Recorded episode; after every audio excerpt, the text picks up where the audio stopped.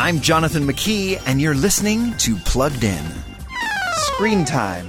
It's something we all know really well in a time where we've been stuck in our homes for weeks.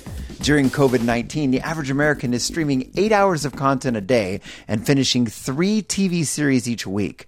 Is all this screen time bad? Well, first, realize all screen time is not equal. Zooming grandma isn't the same as scrolling through Instagram.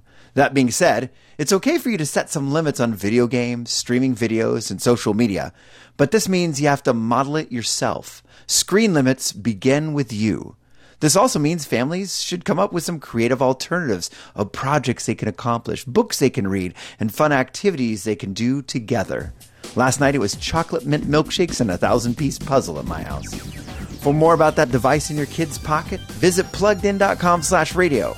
I'm Jonathan McKee for Focus on the Family's Plugged In.